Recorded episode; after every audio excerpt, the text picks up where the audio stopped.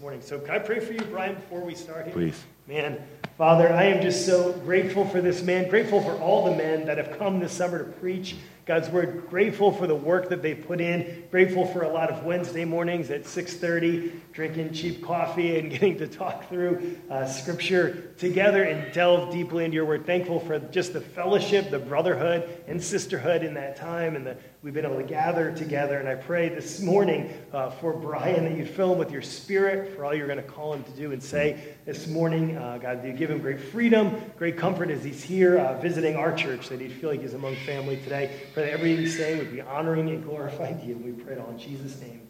Amen. Amen. Thank you, Mike. Good morning. It is good to be here. Have you, uh, have you found yourself questioning things that you never used to question? See, when I survey the cultural landscape in America, what I see is I see us moving along a spectrum from belief to disbelief. See, we used to believe the things that we would hear on the nightly news or read in the newspaper. We used to believe that those things were true. We believed in this thing called journalistic integrity. Now we sort of roll our eyes at the very idea. We used to believe that our healthcare systems had our best interest at heart. Now we sort of believe that our healthcare systems are basically bought and paid for by Big Pharma. We used to believe that our governing officials were public servants. Now we kind of believe that our, our governing officials are more like self servants. In our schools, once upon a time, we believed that our schools were actually interested in educating our kids. Now we've become skeptical that our schools are more interested in indoctrinating our kids. See, I bring this up because in a relatively short amount of time, America has lost faith in its institutions. We've lost faith in our institutions. For example, how many of us are going to think twice the next time someone tells us to put on a mask or take a vaccine? How many of us are going to think twice the next time Congress says to the American public that we need to get involved in a foreign war? Or how many of us are going to think twice the next time the presidential election results are announced? Or how about the next time we catch a headline having to do with police brutality or climate change? Can we believe these things are true anymore? See, my point in this is that we have been inundated with partial truth lies, aka fake news. And fake news or partial truth lies has a way of destabilizing faith. That's the big point this morning, is that partial truth lies have a way of destabilizing faith. And I think that what we're experiencing now in our time has a lot to do with what John is writing about here in 1 John 1900 years ago. He's dealing with partial truth lies, he's dealing with fake news. Because something has happened where this information has come into the church and it's caused many in the church to doubt the truth about the gospel, about who Jesus is and what Jesus did and why that matters to us.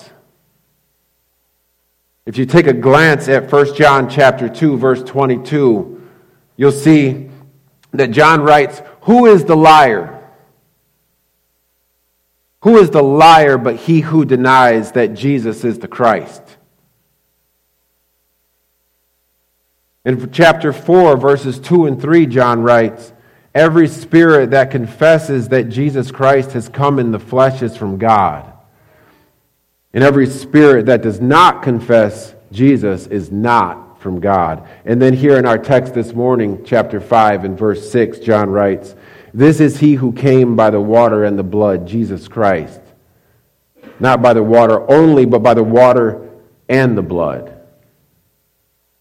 You see, John is addressing partial truth lies. These things that we're reading here, he's not just dropping in truth into the world out of heaven as though it just it has no context. He's speaking into a cultural context.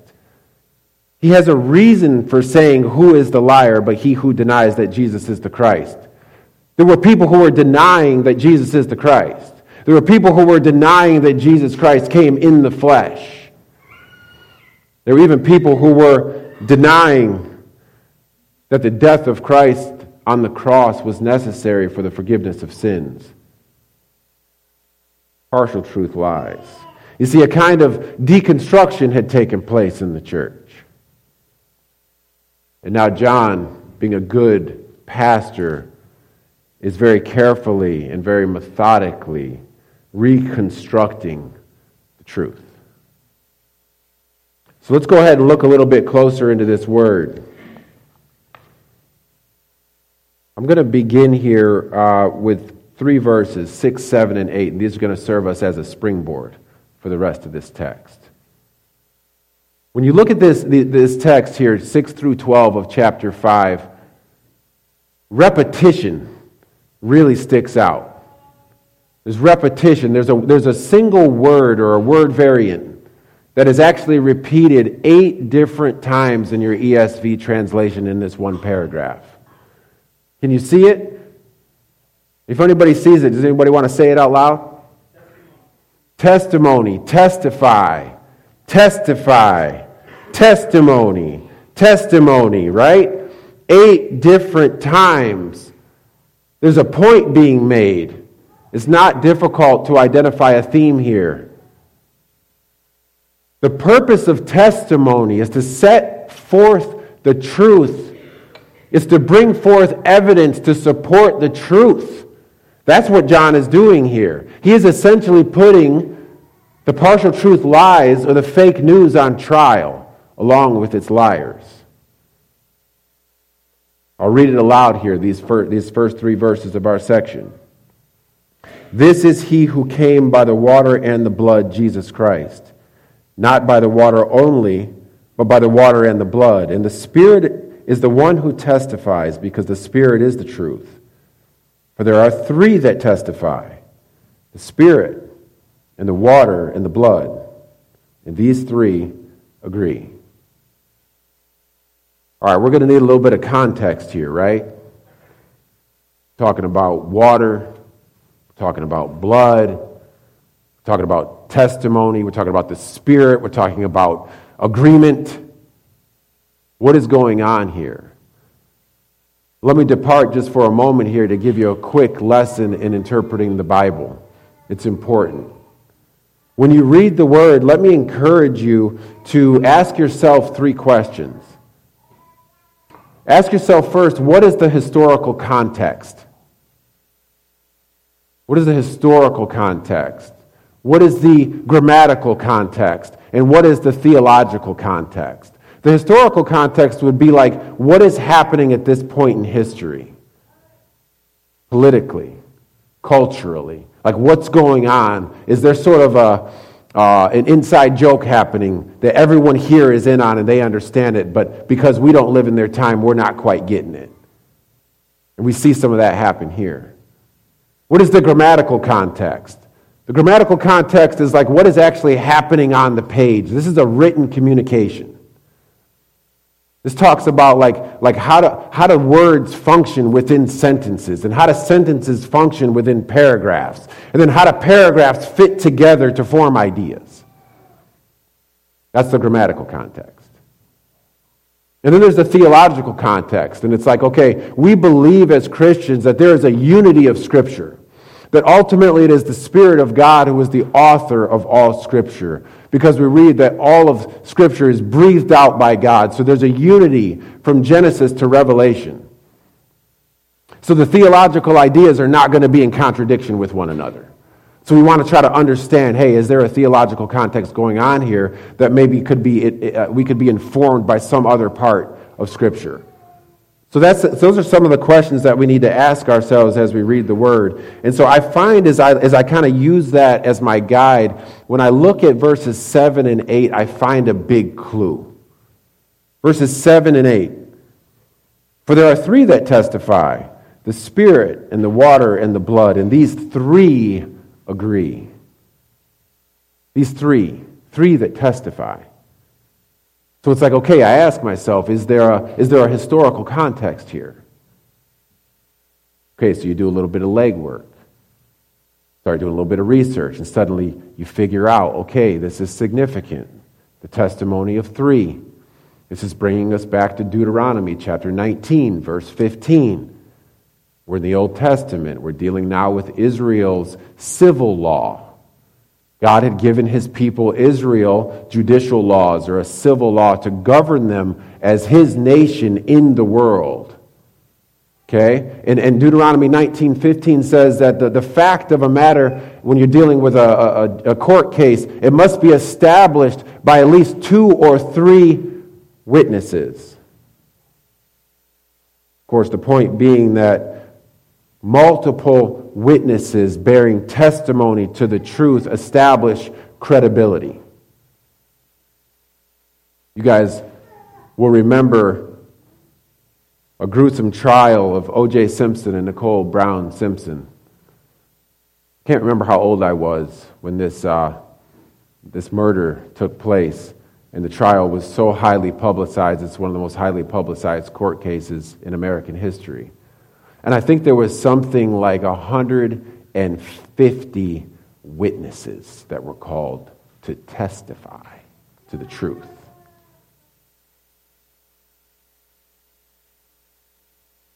So this is what's going on right here is that, that multiple witnesses here are establishing credibility. And John is pointing our attention to this. And so now that, that helps us to understand something very important. It helps us to understand that John is speaking to the Jewish Christians in the church. See, by this time in the, in the late first century, around 85 or 90 AD, the church would have been well integrated with Gentile Christians and Jewish Christians, okay? Jewish converts to Christ. And here in 1 John, John is sort of circling around the same themes over and over again. And he's carefully, again, he's carefully and methodically reconstructing the truth. And so he's pastoring these people into the way that they should go. And so on this particular lap, in this particular section, I think what John is doing is he's speaking to the Jewish Christians because there's something here that he needs to get to them. And so now knowing that, it helps us to, it helps to inform us about what else is happening in this text. So now when we start to look at the water and the blood through the lens of the Jewish eye, I think we, we, we begin to ascertain the meaning here. So, what is the water and what is the blood in the Old Testament, in Jewish history? That's how we start to think about this. Well, first we see that John says, This is he who came. So, if you're a Jew in the first century, what, what might you be looking for here? Were you expecting someone to come? Absolutely. You would have been long waiting for the Messiah to come. That's what you've been waiting for, is God's Messiah, waiting for God to send his Messiah, someone like Moses, but greater than Moses. That's what you would have been waiting for. And so it's like, okay, so, so now we've got We've got Jesus being set up here, but he came by the water and the blood. So the water in the Old Testament is it's more symbolic. There's like there's like think in terms of ritual purification. There's a cleaning going on here. It deals with holiness. We wash up before God. And the blood relates to the forgiveness of sin. And Jesus came by the water and by the blood, he's saying. So essentially, I think what John is trying to communicate to this early church is that by faith in Jesus Christ, your, sin, your filth is washed away, and you can come to God with a clean conscience. That's the water. This deals with holiness. And by faith in Jesus Christ, your sins are forgiven and you are reconciled with God. That's the blood. And the Spirit, the Spirit is the one who testifies, John says, because the Spirit is the truth. And here, what John's doing is he's actually he, he's putting forth the third person of the Godhead. God the Spirit, the Holy Spirit, the Trinity. And he's saying that it is the Spirit of God Himself who testifies to the truth. And how is it that the Spirit testifies? It's an internal, subjective testimony, John writes. The testimony is in you. So he's saying that it is the Spirit of God that actually confers that these things that I'm speaking to you are the truth, and the Spirit will confer it upon your mind and upon your conscience.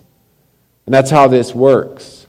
The Spirit testifies that Jesus is the Christ that Jesus is the Son of God, that Jesus came in the flesh, and that by faith in him we may have the forgiveness of sins and we may experience eternal life. So, to summarize, there's false teaching going on, there's fake news, and it's made its way into the church. And it's made up of these partial truth lies that are threatening to subvert the true testimony about who Jesus is and what Jesus did and why it matters to us. And to confront these partial truth lies, John reminds the church of five important things. First, John reminds us that, that Jesus was a historical person who came in the flesh. Next, he says that, that Jesus is the Savior that God promised to send. That's the Messiah or the Christ. He reminds us that Jesus is the Son of God, He is divine. Jesus is deity. Fourth, John reminds us that Jesus' death was necessary for the forgiveness of sin. And finally, that those who believe in Jesus will have eternal life. So I think that is the, the heart and soul of this text this morning, these, these few verses. Now I'd like to apply it to our lives. And I think that there are really two lessons that we can walk away with this morning. First, as I've mentioned a couple times, partial truth lies have a way of destabilizing faith. See, these ideas are this fake news that had made it into this first century church. What's interesting about this is that they did not originate inside the church. They came from outside the church and they made their way into the church. What we're talking about here are the roots of something called Gnosticism. Gnosticism has its origins uh, from a famous philosopher named Plato. And Plato lived several hundred years before Christ, even. And, and Plato, he, he, he envisioned God as the highest good. The highest good. Now, now, when you start to think that way, now suddenly Plato's thinking, okay, the physical matter, the flesh, matter itself must be evil. Because why? Because our bodies are decaying and we die. So, how could that be good, the highest good, if we actually are going to die? Therefore, the Spirit, the Spirit must be the good, but the physical flesh must be evil. Now you start to see the ideas that began to bind themselves to Christian doctrine and say that Jesus did not actually come in the flesh. That's how this works. See, these ideas, they, they were sort of floating around out there, these partial truth lies. And then they came into the church and then they, they attached themselves to true Christian doctrine. And they created something new, something less than the truth, but still containing parts of the truth. It's called fake news. See, we sort of naively can go through life as Christians looking for black and white. That's a lie, that's the truth. But that's not really the way it works. It's more like partial truths. And we have a really hard time discerning things sometimes. So then I ask myself, what type of false ideas are up and running in our culture, in our time? What kind of partial truth lies have potentially made their way into the church today? I wonder if any come to your mind right now. I think maybe the first that came to my mind was this, this partial truth lie of same sex marriage. See, what's the, what's the partial truth to this? It's that, it's that God is interested in faithful, monogamous relationships. And God is less interested in male and female sexes. See, that's, that's what's up and running. See, because if we can just buy into the idea that God is mainly interested in faithful monogamous relationships, then we can permit male in male marriage and female in female marriage because, after all, God's really just interested in faithfulness. Well, here's one for you. How about the Enneagram? You know, the Enneagram, it's a personality profile right? That's how it's pitched. But most people don't realize that the Enneagram has overtly satanic origins. Most people don't know that, right? Now, listen, I want to be very careful right now because I see a lot of young people here. And, and if, if, you're interested in the Enneagram and you've, you've sort of been following that, I want to make it very clear. I have every intention of destroying it. But I do not want to destroy you along with it, okay? but the, the Enneagram sort of, it sort of latches onto this truth that says that we struggle with our sin, right? And it talks about the false self. So we do struggle with our sin as Christians. But the Enneagram takes that and it says that we can actually achieve self realization that we can be responsible for fulfilling, for fulfilling our potential as human beings. But as Christians, we understand that that's not the truth because it is the Holy Spirit working through the Word of God that is sanctifying us and leading us into maturity in Christ. Or how about social justice? Remember, we're on the topic here of partial truth lies. Social justice.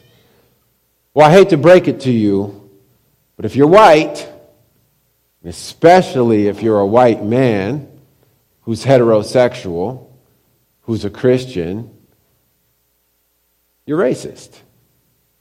Or didn't you get that memo? Right? Because that's the social justice lie. Is that you're racist before you've ever said anything, thought anything, or done anything. And if you deny that fact, it just proves you're racist. Come on now. Or how about also part of the social justice movement? That the world is divided between the oppressed and the oppressor. So, how does that work out? Where's the partial truth in that? Where's the lie? Well, see, the world is full of people who want to oppress other people. And the world is full of people who are being oppressed. But that is not the fundamental analysis of what is happening. In truth, the world is actually divided between those who have been redeemed by the blood of Christ and those who are still dead in their sins and trespasses. Need I even bring up COVID 19? Talk about partial truth, lies, and the destabilization of trust and faith. I would simply ask how many aren't here right now? Because of that whole thing that we lived through, that whole pandemic. Masks and distancing, and should we meet, and what is love, and what is right before God, right? Boy, we had a hard time with COVID. Serve as a elder over at Crossroads. And as I reflect on that whole pandemic, I think that COVID exposed the quality of our work. That's what I think about COVID. And I'm not sure how good it was. Sad to say. We all have a long way to go. So, fake news or partial truth lies destabilize faith. That's lesson number one. Lesson number two the solution to partial truth lies is testimony. Testify. That's the solution. That's what we see here in 1 John. John confronts the lies that have polluted the church's doctrine with the power of testimony. He brings apostolic testimony and he brings God's testimony.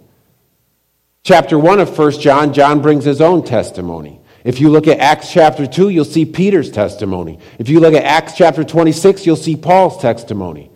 Look carefully. They are bearing witness to the truth about who Jesus is and what Jesus did and why that matters to us.